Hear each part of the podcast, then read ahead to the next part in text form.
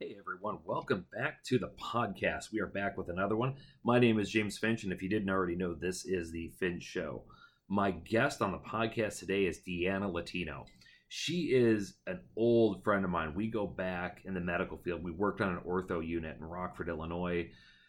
Longer than I want to admit it was. But anyway, she's a phenomenal person. Um, she is a nurse. She's done a lot of photography. She's just such an amazing, uplifting, positive person that she was one of those people that when I first started this podcast, I'm like, oh, that's definitely somebody I want to have on sometime because she's just a great, great person to talk to.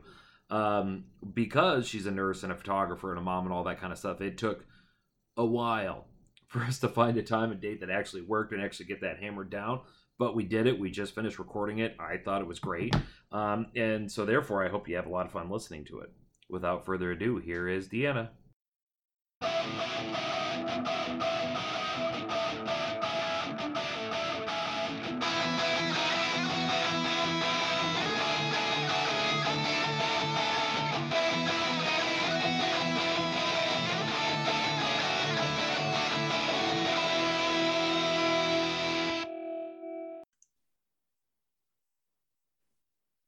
It just said recording in progress. Did you hear that on your end? I did. I've never hear it say that before. Really? Th- that is so weird. So anyway, everybody knows that we're recording now. So just so I'm here with Deanna. Deanna, uh, we've known each other for what, maybe 10 years or so? Yeah, probably like 2012, so almost 10 years. Somewhere in there. Yeah. It was um you were well when we met I was still doing the CNA gig and you were a nurse. What um what got you into wanting to be a nurse? That's a great question, James. Um I actually started off as a, a, massage therapist. I worked, I was kind of um, moving towards um, maybe working in physical therapy. Um, as you probably know me, James, I'm very, I get bored easily. So I think nursing in general, there's so many things that you can do with nursing. Um, like I worked with you in ortho, and then I decided, you know, I wanted some more intensity. So I worked in the ICU. Um, worked in the ICU for what, four years. And then, I mean, during that time, I was also doing photography. So I kind of like to do bits and pieces of everything. Um, and then I guess that's kind of what drew me to nursing is I do have this care and love for many people. And I like to provide that care and love for many people, but there's so many different ways you can do it. Mm-hmm. Um, and that's why I think nursing is so awesome is that you could do so many aspects of um, healthcare with nursing. And if, say, you get kind of bored or you want to learn something new, you can go into a different um, specialty within nursing.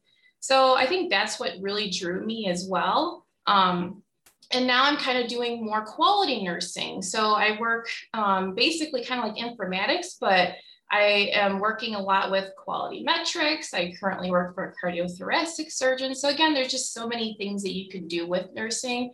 Um, and that's why I love it so much. Mm-hmm. You kind of yeah. talked over my head. What uh, quality? What what what was that?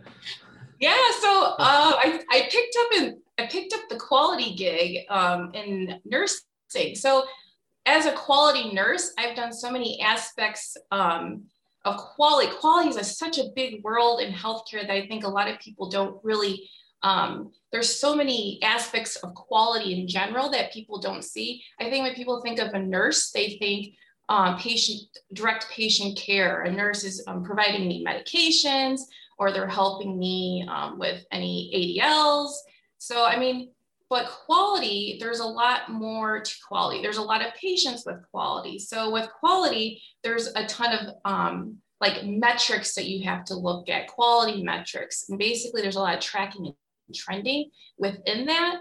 Um, and then you get to see with the like if you have to be a nerd like me you like graphs and you like to see what do what do these quality what like what what are the outcomes basically of these quality metrics? Is there any need for improvement? Um, should we is should we maybe look at something different within quality? So i mean there's so many things within quality um, in healthcare that I think a lot of people don't see. And that's kind of what my position is now. Mm-hmm. So, Yeah. What the, what um, do you have any uh, ideas of where you want to go nursing wise after that? Are you already planning the next chess move? That's a great question. so I am enrolled um, in my master's degree at St. Anthony College of Nursing um, at, as a clinical nurse leadership. Um, I've been kind of bouncing around, not really sure what my end goal is. Um, I do love to be educated and I love to grow. And um, so I'm not quite sure where I want to go, to be quite honest. There's so many things I always like to say I'm a jack of all trades, but I'm a master of really nothing. And I think I'm right now, my life goal is to figure out what my master would be. so I, I honestly don't know right now, but that's a good question. Do you have any desire to do any kind of like uh, nurse practitioner thing?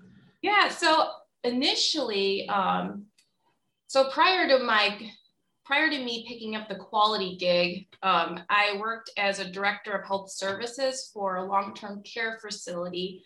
Um, I do have a big passion for the geriatric population, and I initially wanted to go into um, a, becoming a nurse practitioner, but I think um, after getting into quality and seeing what that, the whole world of quality and healthcare was, that really intrigued me. So I think my end goal, if anything, would ultimately be going into like nursing informatics.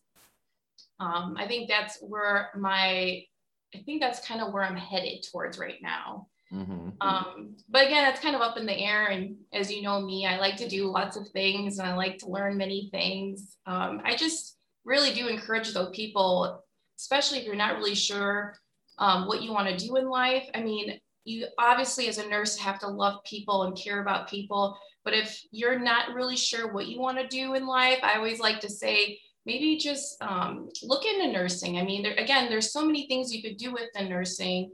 Like me, I kind of went here and there, and I know many of my other colleagues um, have done the same. So if there's always work with nurses. And again, you can always do the nerdy computer stuff like I do right now, or you can do direct patient care and provide um, provide your work in that sense, I guess. So, mm-hmm. well, it's absolutely true. It's been interesting that it's been, gosh, how many years now that you and I worked in ortho, and we had so many great people who worked on that unit at that time, and yeah.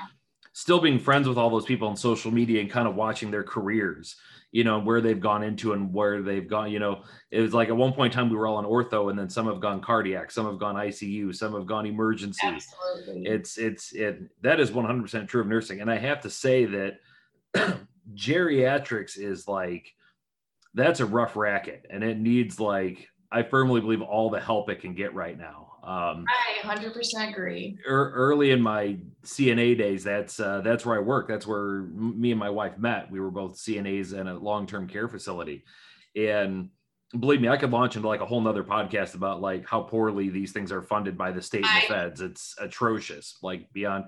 I forget which philosopher once said that you can always judge a society by how they treat their elders, and right. boy, as a country, we kind of stink at that. That's for sure. Right, and I honestly, James, I kind of wanted to add on to that because that is something I've always been passionate about um, and something that I always had a big concern about. Um, just because of my work with the geriatric population, um, there's always nursing shortage, right? I mean, in the hospitals, we're seeing that nationwide, um, especially during COVID.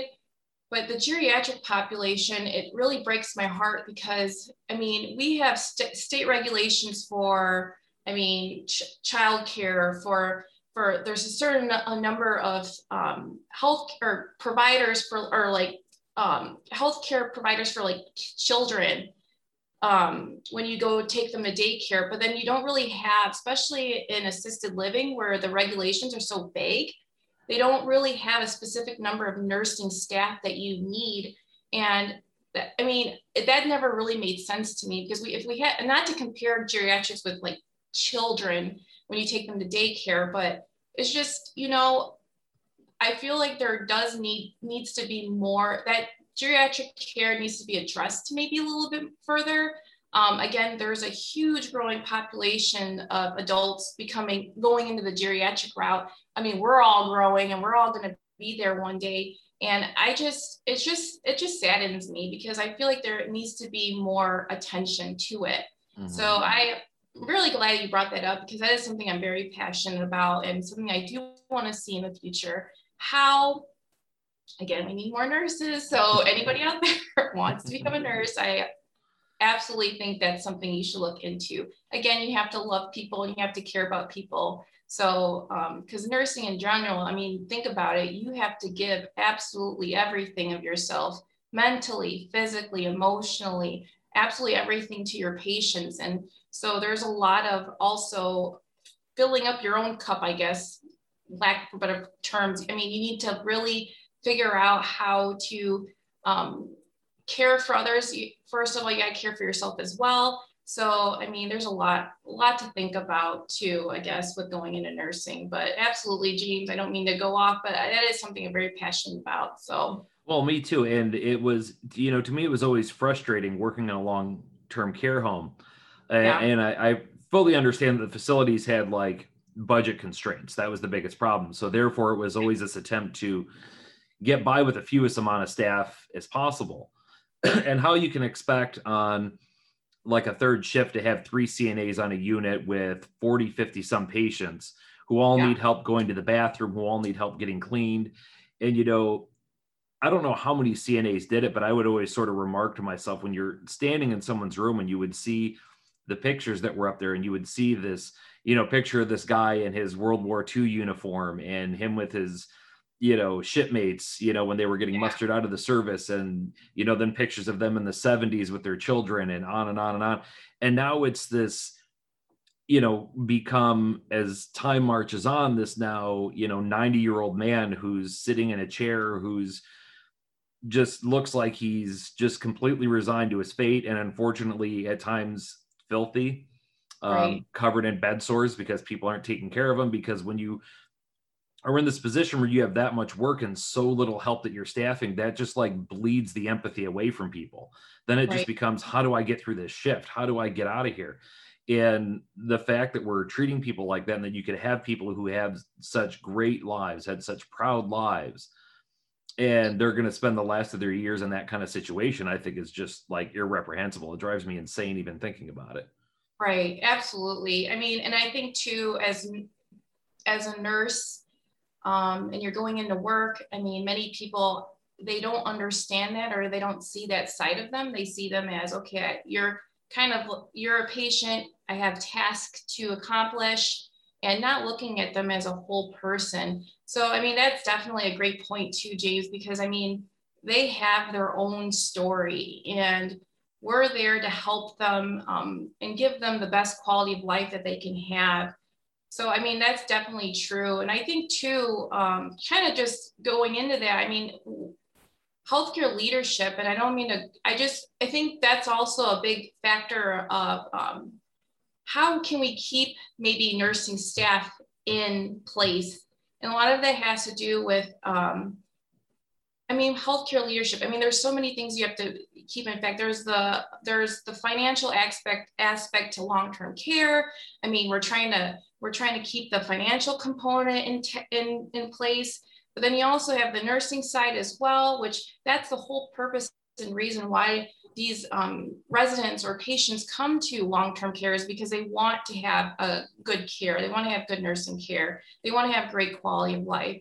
So something that I've also been very passionate about on top of that is how do we keep these nursing nursing staff in a facility? How do we keep them? Because again, they have to they have to pour out their entire selves to these these patients, these residents, and that's something that I think as well. Um, I find in healthcare leadership that maybe tends to um, struggle a bit is there's still this healthcare nursing mentality. I think it's kind of transitioning into something new where it's you see a lot of the older um, experienced nurses kind of eating their young and it's very t- rough and gruff.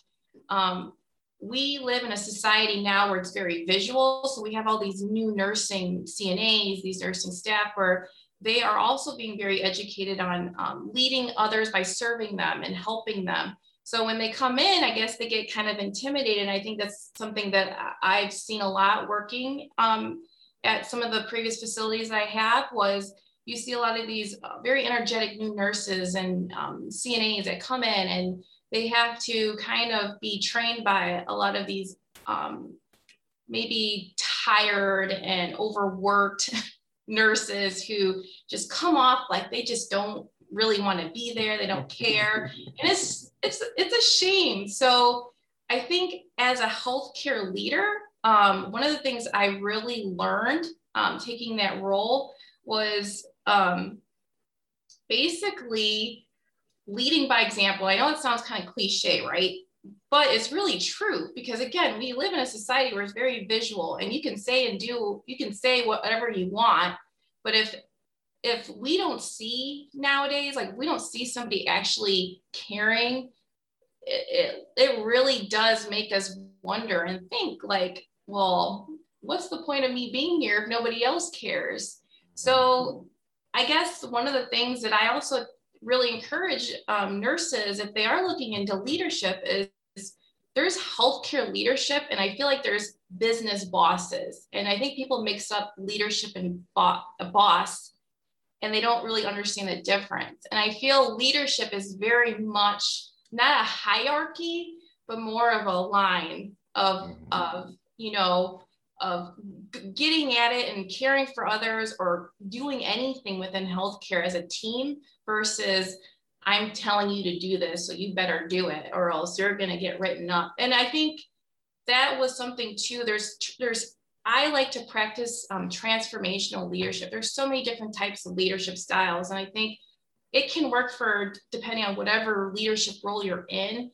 But when you're in healthcare in, in particular, especially when you're leading a group of nursing staff, transformational leadership is something that I really think um, if anybody's out there listening that really wants to get into leadership and nursing, that's transformational leadership is something that really should be explored and practiced because I kind of walked in, I felt like in um, the facility I worked in where they were very much not happy with certain things that were going on. Great team, wonderful, like just they were so strong in their nursing skills. But when you have a staff that's so unhappy, ignoring the problems, I guess, is not going to basically solve anything. You're just, I always like to use the analogy you don't want to keep um, sweeping things underneath the rug because that dirt is eventually going to pile up.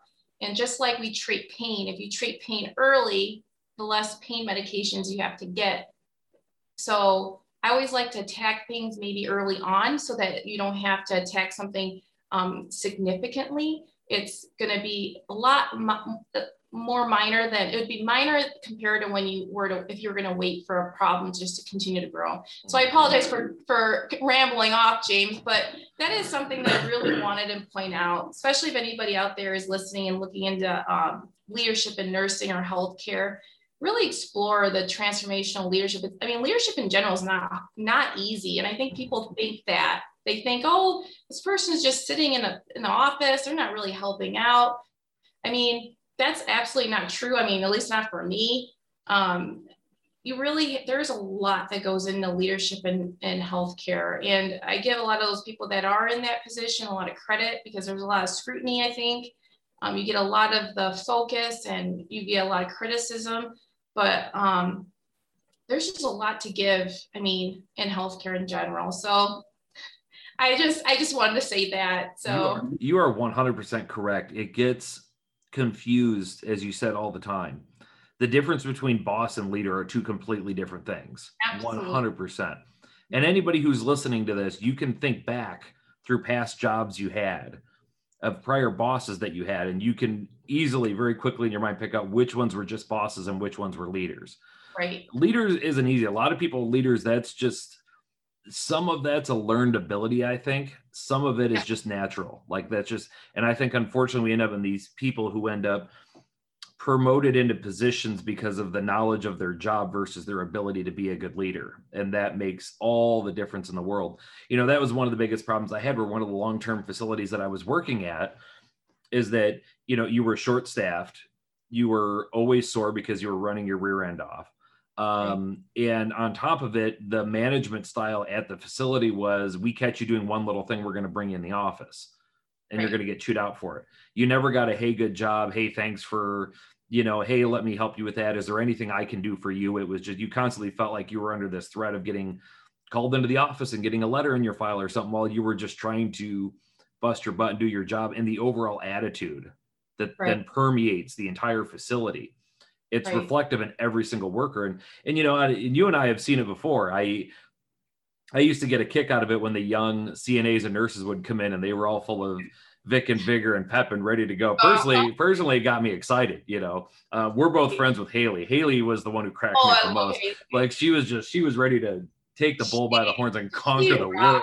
You know? Oh, and she still does. I haven't talked to her in a while. Um, but yeah, and it's unfortunate. Like when someone comes in and they're like that passionate and that excited about what they're doing, and they unfortunately end up walking into a unit or an, uh, a situation where things are very, I should say, ground down to the nub and yeah. it, it's really unfortunate because you see people just lose that like it just gets sapped right out of them all that enthusiasm and everything because you know people unfortunately we kind of semi conform to the environment that we're in you know and so right. when when you have a situation like that where you have a boss running the place not a leader every the morale is in the toilet you know right. any new fresh blood that comes in man that enthusiasm is just going to get squashed and that really really stinks Definitely. And I, I think working with you, James, and working with Jonathan, um, swag if you're out there.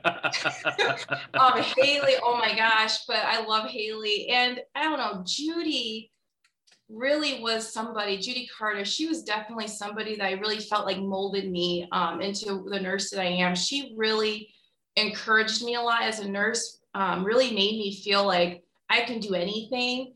Um, I don't know. It's just that whole ortho team. We worked when we worked there. It was it was it was amazing. That was probably the one of the best teams I've ever worked for. So I miss mm. those days, honestly. Those, those are good times. I'll never forget, James, when you were on the phone and you acted like you're a doctor. Do you remember that? you yes. called me and you acted like one of the neurosurgeons. Yes. And I was so scared.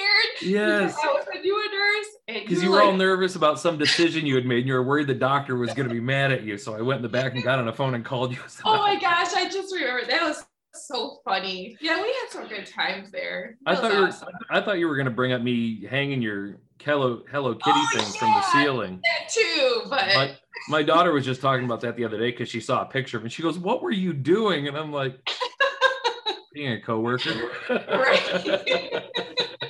that was so fun. Yeah, it was. No, Ju- oh, man, Judy was the best. I mean, I'm sure she still is. I'm, you know, she's not yeah. gone, but she was like, um, she was knowledgeable. She had all the experience in the world. She was always trying to have fun and she accepted zero bullshit. Like yes. that was like the perfect, yes. perfect charge nurse you could have. Awesome. Yeah. Mm-hmm. Judy, oh my gosh, she's the, one of the nurses that really did impact who I am today. And I just, I looked at her and I'm like, you know, she's been a nurse for how many years? And look at her attitude. I mean, she just came into work she was just ready to get up, get at it, and she was just so good to the newer nurses and the new CNAs. I'm like, gosh, Judy, if there's any one nurse I could be like, you would be definitely one of them. So I don't know. I just I love that woman. I always I always loved how experienced she was and how knowledgeable she was. And when she finally decided that she was going to take the plunge and get on Facebook, and the very oh. first post she ever made on Facebook was, "How do I log out?" I missed that one. That's awesome. That was so great. I would think I was at home and I laughed so hard for so long. yeah, that was a that was an example of a really great unit of just everybody was there and you know just like we were saying earlier because of the fact that Judy was there it, you know it was an attitude reflects leadership thing everybody had that attitude that she had and had she been like some mean Cruella de Vil kind of angry bitter person I, we would never have we wouldn't have near as much fun on that unit as we did. Absolutely. And I think that's also her. I mean, she, again, I mean, that's a good point, James. She was kind of, she was def- a definition of like healthcare leadership because she helped, like leadership in general. I mean, there's like a, there's a domino effect to it if you like really think about it. If you have somebody that's strong and that positive, there's going to be more strong and positive people under them. So, I mean, that's a really good point. Um, and I 100% agree. She is a great example of leadership in healthcare. So, yeah, that's awesome. Man, I gotta. I feel like I gotta reach out to her now and say hi. It's been so long, you know. I'm going to also. we'll just have we'll just have to plan like a one South reunion, you know. Oh gosh, that'd be that would be wonderful. It would, of course. So many because, yeah, no. I was thinking some of the people have moved away, but some of the people have moved away have since moved back. So it might be possible. I'm gonna have to get on the horn on that one. I can't remember where Haley moved. I think she moved out of state. I don't know. Kelsey did, but she just recently moved back. Oh yeah, Kelsey. She worked in neuro for a while. She yeah. And I think yeah. she was in she was in Arizona for a while, but I think they just her and her husband just moved back to like the Byron area, I think. Oh yeah. I, I, I honestly don't know whatever happened to Kelsey. I have to like snoop on social media to figure that Go out. Go creeping. yeah. so yeah. um other than the nursing thing, I, one thing that I thought was really, really awesome about you is years ago you got into photography. Sure. And got got into doing that, and I'm not just you know trying to blow smoke here, but I, I've always thought obviously extremely talented. You know, I remember taking photography classes in high school, and one of the things my photography teacher said is that you can learn everything in the world about different kinds of lenses and different kind of backdrops and different kind of cameras the one thing you can't learn is just having an eye for photography like that's one of those you either have it or you don't and i yeah.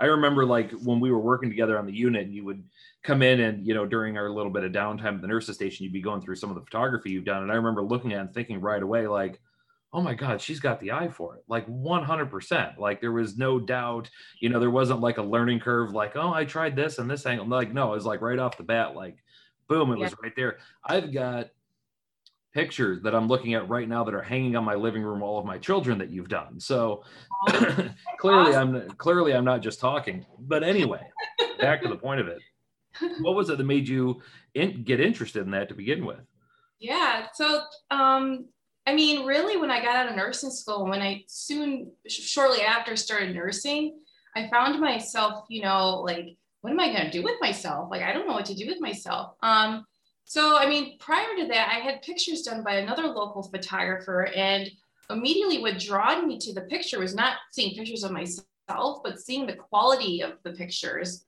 the high resolution picture. So that really intrigued me um, into looking into photography myself. I wanted to learn photography um, for, I mean, taking pictures of my future children. I didn't have any at that time. So I never once claimed to be a professional photographer, which is so funny because everybody looks at me, they're like, oh my gosh, you're a professional photographer. And I'm like, um, I don't like to claim myself as that because I don't know absolutely every single technical thing with my camera or even my lens or even editing. I think there's a lot to photography that people simply just don't recognize or they they um, not belittle but they just don't understand. And um, i basically picked up photography honestly using youtube. Youtube educated me a lot. Um, i really wanted to pick it up. I really wanted to learn it and honestly, um, I just went to Walmart. I got the a, clearance um, Canon, a DSLR can. I don't even remember what kind it was. I think it was like an EOS. I cannot honestly can't remember. It was an older older camera, and I just picked it up because I wanted to learn it. And my gosh, there's so many buttons within a camera that when I started off, I was a little overwhelmed. I was like, what is this? I don't understand it. So I pulled actually a lot of my nursing friends to model for me to kind of learn. And um, that that basically grew my photography business. So kind of going back to me not claiming to be a, a professional photographer, I, I like to say I'm a really, really good mom, photo- mom photographer. Like I love taking pictures of children. I, um, I love taking pictures of families, newborns. So I basically just grew my photography business, and it's more or less more of a side gig for me. Um, I could have pursued it more full time, but again, nursing is more of my passion. Um, so, anyways, I picked it. I picked up. I just wanted to make a point too. If you ever, if you have a dream in photography, if you ever want to pursue photography, please don't give it up, but also know it's not as easy as it as it sounds. It's not a simple click, click, click, and uh, simple go on. It's not like editing like with Instagram with a filter with Instagram. There's so I use Lightroom right now, um, and I now have a can. I, I now have a Canon 5D3. So I mean, I there's photography equipment is so expensive too, and I think people don't understand that when I do charge for sessions, they're like, oh, Deanna, she's just banking it up. Like she's just taking a half hour session and, you know, she's making this amount of money when really, if you break it down on how, how much time it takes to edit or how much the equipment is, I mean, you break it down and there was like one, one month where I realistically was only making like $5 an hour if you really broke it down. So there's a lot to photographers that people don't see. And I really feel that photographers in general locally aren't um, respected as much as they should be. I mean, I'm a nurse, nursing professions, you get a lot of respect, right?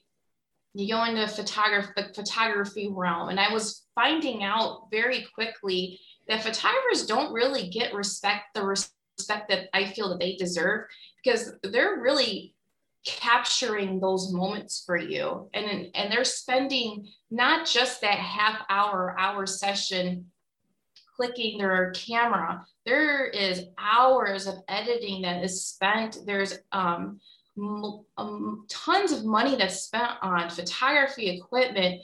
And i really really wish that people did see that side. But again i mean you don't really understand it until you're in it. And I just really want, I just really, I wish people can just see that more. And I really do respect many of the photographers in our area because I think in Rockford too, we don't live in a community where people are going to spend like thousands of dollars in pictures like they do in New York or any of these other big cities. So they're always looking for photographers that have the the best price, but really you got to look at their quality of work too. Um, explore their style because there's been many times too where I would have a client where they would want more of like the airy light feel, which I can provide, but my style is a little bit more moody. Um, I like I mm. tend to go into I, I like to go in more of the moody style. So really explore. Don't don't go into um, don't look for a photographer that is for their price basically look at their style, see what what what style do they um, do they like to give in their pictures, um, and look at their quality of work as well. So I mean, that's kind of um, my thoughts on photography. I mean, I love I love love love photography. Um, it's uh, definitely something that I enjoy doing. Um, and it's really been great because I am able to capture my children grow. And that's something that I really want to, to provide as well for other families to continue to capture their children grow. So. I guess that's kind of one of the reasons why that I really wanted to get into photography. So yeah. You picked up photography as well too, James, didn't you for a while? Well, yes and no. For me, it's just kind of been a fun thing. And yeah. you know, it's right now though, it's great because I'm old enough that in my day, when I took photography classes in high school, we were still dealing with dark rooms and we're oh still dealing with developing the film. And I never got into that, that's while awesome. that to some people today that sounds like more romantic and more technical. Let me tell you, it sucked because there was nothing worse than when you would get your camera and you know I would because a lot of what I enjoyed doing was like nature photography and landscape photography, and you'd yeah. go and like you you would like time it like you know 445 the sun's going to be in the exact spot and you'd get out there and you would take all these pictures and then the next day you'd take them into the dark room and develop them all and realize they were blurry because one of your settings wasn't right on your camera right. or you accidentally overexposed it and there's nothing you can do about it and now that entire time you spent is lost now with digital like you can yeah. click and know right away right, right. away you yeah. know and that's that's fun. That's you know makes life so much more easier. I was for sure, and I'll, I'll admit, programs. Yeah, and I'll admit I was semi depressed when it was a couple years after I graduated high school, and I stopped by the high school to see my old photography teacher, and where the dark room had been was completely ripped out, was replaced with a bank of oh. computers, and I was kind of like, oh man, I spent so many hours in there crying and you know why yeah, why did this happen? Gosh, one of the worst. You'd have to like take the film and put it in this little black bag with hands just, you know, with slots just for your hands and yeah. pop it open and pull the film out and put it into this thing because if the film saw any light at all, it was ruined. You know, and we would have they'd they'd have us pair up with another student and do these photography projects. And I had this guy like who was just an idiot. He was only there, he thought he was in photography for the easy credits. And I oh. told him, I said, dude, don't worry about it. Like I'll go out this weekend, I'll take all the pictures. You just get in the back seat and you'll get an A on this project. Don't worry about it. And I went out that weekend, shot a bunch of I, you know, shot a whole roll of film. Coming to class on Monday and he grabs it off the corner of my desk. He's like, Oh, thanks, man. Is this it? And I'm like, Yeah. He's like, All right, well, I've got to help somebody pops the top of him and just pulls the film out. Which instantly like Oh no.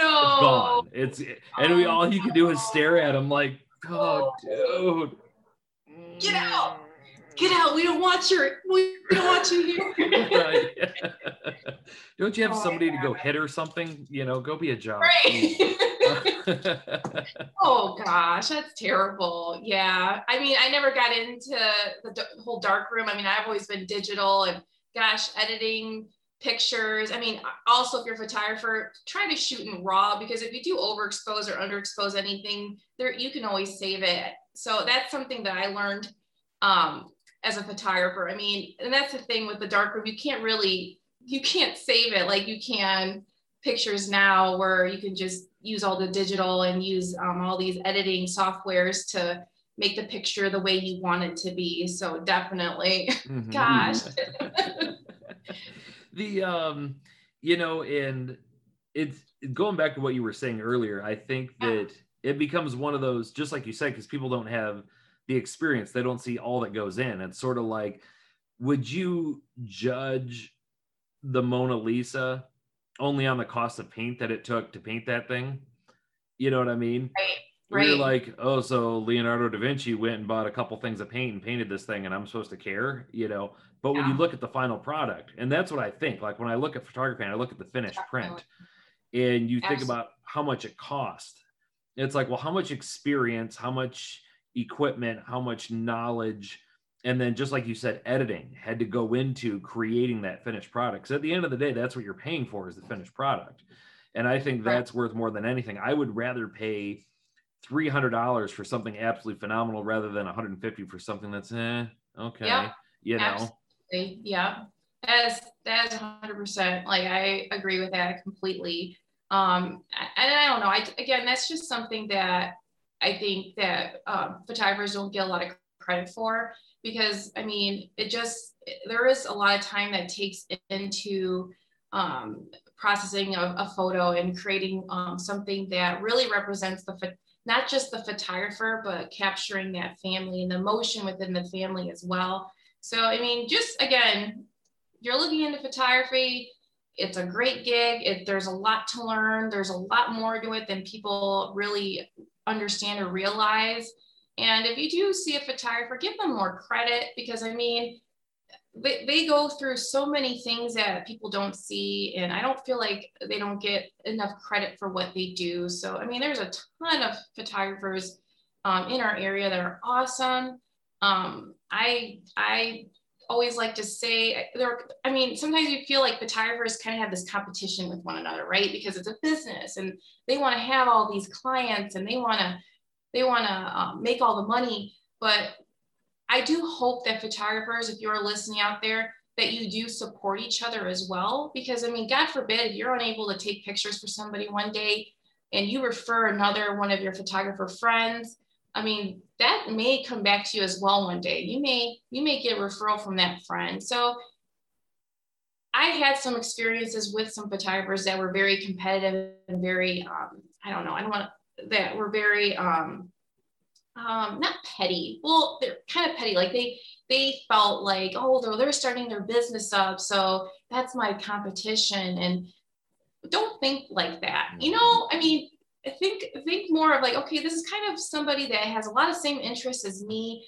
Like encourage them, encourage growth. You're still going to have clients there. I mean, just I just really hope as well. Like nurses, I feel nurses are a lot better with supporting one another. I, I would love to see that with the photography community. And I think it's mm-hmm. starting to get there. I really do. Um, but there's still some of that, like, oh, I'm better than you, or oh, this person doesn't shoot right, or oh gosh, like, don't be like that. Or so yeah, I don't know. well, well, there's no there's no shortage of clients. Like everybody loves good photography. There's Correct. plenty of clients out there. Correct. You know, be a community. Absolutely. Um, that's one of the things that I've found that's been really enjoyable about the podcast racket when I that I didn't realize when I got into it is just how uncompetitive it is for how oversaturated the market is. Like everybody and their brother has a podcast. Like if you're doing a podcast, you're not special. I had to laugh so hard when if everybody out there remembers Bob Saget from Full House. Yeah. And I was listening to a podcast that he was on, and Bobcast recent Bob Saget recently started his own podcast. and he was talking about how like everybody's got a podcast now. He was yeah. like, you know, this guy's got a podcast. And he said, hell, I think my UPS driver has a podcast now. I mean, it's just, it's it's so saturated. And yet we're just, you know, I've had people who have podcasts that I've met just from listening to their podcasts who I've invited them to come on mine and and vice versa. Yeah. And it's just kind of like, yeah, we're just I mean, we just generally just do this because we like hearing ourselves talk. That's the only reason we do it. You know, unless you're Joe Rogan, you're not going to get famous doing it. So Oh, that's funny. That's awesome.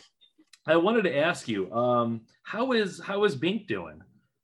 Sure. Um, so yeah, I mean, many of my friends out there, social media followers may know um, Bink was born with, um, she's doing awesome right now. So there was a lot of concerns when Bink was born. So Bianca was born with basically a birthmark that was covering the entire side of the her left side of her face over her head. Um, so basically, um, she had a birthmark when she was born, I honestly thought it was just a bruise. I was like, okay, she must have just had some trauma when during the delivery. Nothing, no concern with that. But then once we once the day after we had a pediatrician come into the room and I noticed that her and another nurse were kind of whispering each other in the other side. And I was still very naive to thinking, oh, this is just a bruise, like, oh, no big deal. But then the pediatrician basically broke the news to us that they don't think it's a bruise. They think it's uh, actually it's a birthmark. Um, didn't say much about it at the time. Basically, just informed us to watch watch her, and I was like, okay, what does that mean? Mm-hmm. Um, so one thing you should never do is, I guess, but for my case, it was a good thing. We actually Googled it and Googled all the complications that come with uh, port wine stain birthmark. And just for others, for people to understand what it is, it's a very rare condition, but she, it's a capillary malformation. Um, so there was a gene mutation that occurred um, in utero um, or during conception, basically, and caused this huge um, birthmark, which is basically capillaries filling up and it's not emptying correctly. So this is a lifelong issue that she's going to have. Um, so long story short, basically, um, we had we saw a dermatologist, got some of the treatments done for her skin, but unfortunately, this birthmark, it's a vascular malformation. It affected her brain and her left eye, actually both eyes. They, we found out recently that both eyes are now affected. So what that means is the left side of her brain um, is atrophy. So it's a lot smaller than her right side. And a lot of it is because there's a lot more vascularity to the left side of the brain. And if you understand the anatomy of the brain, it's it's symmetrical, right? So the left side of the brain is a lot smaller. So left side of the brain controls a lot of her um, speech. Um, so she does have some developmental delays. Um, and then it also, the vascularity affects her eyes. So she has glaucoma. So we do see an ophthalmologist for that. So she does see um, a lot of wonderful specialties in UW. Um, love that team. Um, and she's doing awesome right now. And a lot of it is because we were very proactive in trying to figure out what was going on and um, treating it early on. Um, I did start a Facebook page, basically uh, like a blog of what's kind of going on. And initially, I started that blog because I'm friends with a lot of nurses and I have a ton of family. They kept asking me some of the same questions, and I wanted them to understand what was going on and what this is because, again, it's a very rare um, disease. Um, and I started this page, Tiny but Mighty Bink. Um, if you'd like to follow her, uh, her page um, and see what everything she's been through. Basically, I started this this page to educate my family what was going on, and honestly, it grew into something bigger. So. Um, internationally, we've had some journalists come to us because, again, this is a rare condition and they see all the treatments that she has to endure. And we had some journalists from Europe come and interview her. So she has been on some magazines um, and some newscasting in, in Europe. Um, and it's been amazing to see how um, we can really kind of influence and encourage other parents that have children born with this condition because a lot of people don't also don't see that I have people, parents messaging me all the time on that page. So I try to provide them some support I don't give them any medical advice, but I do give them some direction on where to go. Mm-hmm. Um, so one of the things Brand said about Bink when she was born and when I was in like postpartum and crying about all the possibilities, like he said to me, he's like, Deanna, you know, I really think Bink's going to change the world. And already at three years old now, she's doing fantastic. Um, she literally has changed a lot of changed the world for many others and really encouraged people because a lot of people have some um, they're hesitant on getting the pulse dye laser treatment and if you go on that page you'll see it looks pretty brutal because she has a ton of red dots it's basically it looks like burn marks um, but basically what that treatment is doing is kind of trying to stop like cauterize i guess you can look at it that way the bleeding and trying to wire them to uh, basically fill and empty correctly. Unfortunately, this is going to be a lifelong um, um, treatment that she'll need to have until technology advances. But um, I just, I don't know, that girl, she is, she is so strong. She, like, her name is so true. She is tiny, but she is such, she is so mighty, and I'm so proud of her.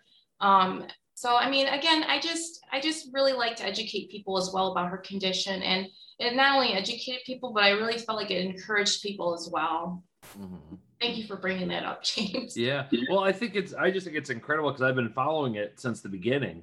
And yeah. um, for everything that she has been through and everything she continues to be go through, I, I still find it incredible that every time you post a picture of her on social media, she's got a huge smile on her face. She does. You oh know, and that is amazing. And like, if that isn't uplifting in and of itself, like, you know, and then I kind of feel like an idiot. Like here I come home from work and I'm like, oh God, work sucks. And today, and then I see the picture of this little girl who's been through absolute hell in three years with a huge smile on her face. And I'm like, oh God, James. Suck it up, man. Come on. you know? she's so happy. She's so funny. Oh my gosh, her personality. Like her between Delilah, they're so different. It's just, it's funny just watching those two interact and um, so yeah, I mean, I'm just I'm proud of both of them. Obviously, I'm the parent of them both. I'm just so proud of them both. Mm-hmm. So um, I don't know. It's just it's just amazing seeing how this all turned out, and I just I just love I don't know. I just love seeing people just be encouraged. Like I, you know me, James. I like to be the encourager. I like to be the uplifter. So I try to take situations that were very negative in my life, and I try to turn it into something positive and I don't try, I feel like it really did turn out into something positive. So, I mean, there's still concerns for her because with that condition, she is at risk for having strokes. Um, her seizures are contained for now, but the strokes are what concern me because what happens is um, her brain can event could, I'm knocking on wood here, folks, could um, calcify um, and can cause some stroke. So I mean, there's there's a lot of concerns for her, but we try to focus on where she's at now. Um, we're so proud of her, and we just hope that she does well in life. I mean, there's still a lot of unknowns with her, and I'm one of those people where I like to know where my life is going, and so the, I mean that was tough for me as well because I mean the unknowns is always scary, but yeah. Well, and you know, I'll say this: she's fortunate that if she was going to go through all this, that she has you and Brandon as parents. You know, because you guys are just absolutely loving and energetic and positive and intelligent people. That oh. that's there can't be like better parents to have if you're going to have to deal with a situation like that. And I wish her nothing but the best, and hopefully the entire like medical field as a whole learns a lot from her case as well so that in the future you know because we we hear those stories of like you know we have a you know a condition or an illness or a disease now that's a trip to the doctor and a prescription whereas 100 years ago they didn't know why it was doing that. And right. it was like a lifelong struggle for people. And and so hopefully that a lot of knowledge comes from this as well. That would be that would be phenomenal. Right. Definitely. I 100% agree. And that's kind of what it ended up being. So i i'm so proud of that. And i'm just so proud of her. So thank you for asking about her. She's doing awesome. Oh good. Well all right. Well we are uh, we are up against the clock. Um, i want to thank you so very much for taking time out of your morning to come on the podcast. Um, i'm going to get on that one south reunion thing and i absolutely guarantee, and i absolutely guarantee that you will uh, you will hear from me in the future. Yes Awesome, James. Thank you so much. You, this you is bet. wonderful. Take care now. You too. Bye. All right. So that was it. That was the podcast with Deanna Latino. That was a lot of fun. I hope you enjoyed listening to it. I am going to get out of here. Um, but if you're enjoying the podcast, which I sincerely hope you are, uh, if you could do me a favor, please like, subscribe, share, tell a friend, tell them to tell a friend, all that fun stuff. It helps big time. And I, other than that, I just want to say, hey, I love all you. Take care of each other, and we'll talk to you next time. Bye bye.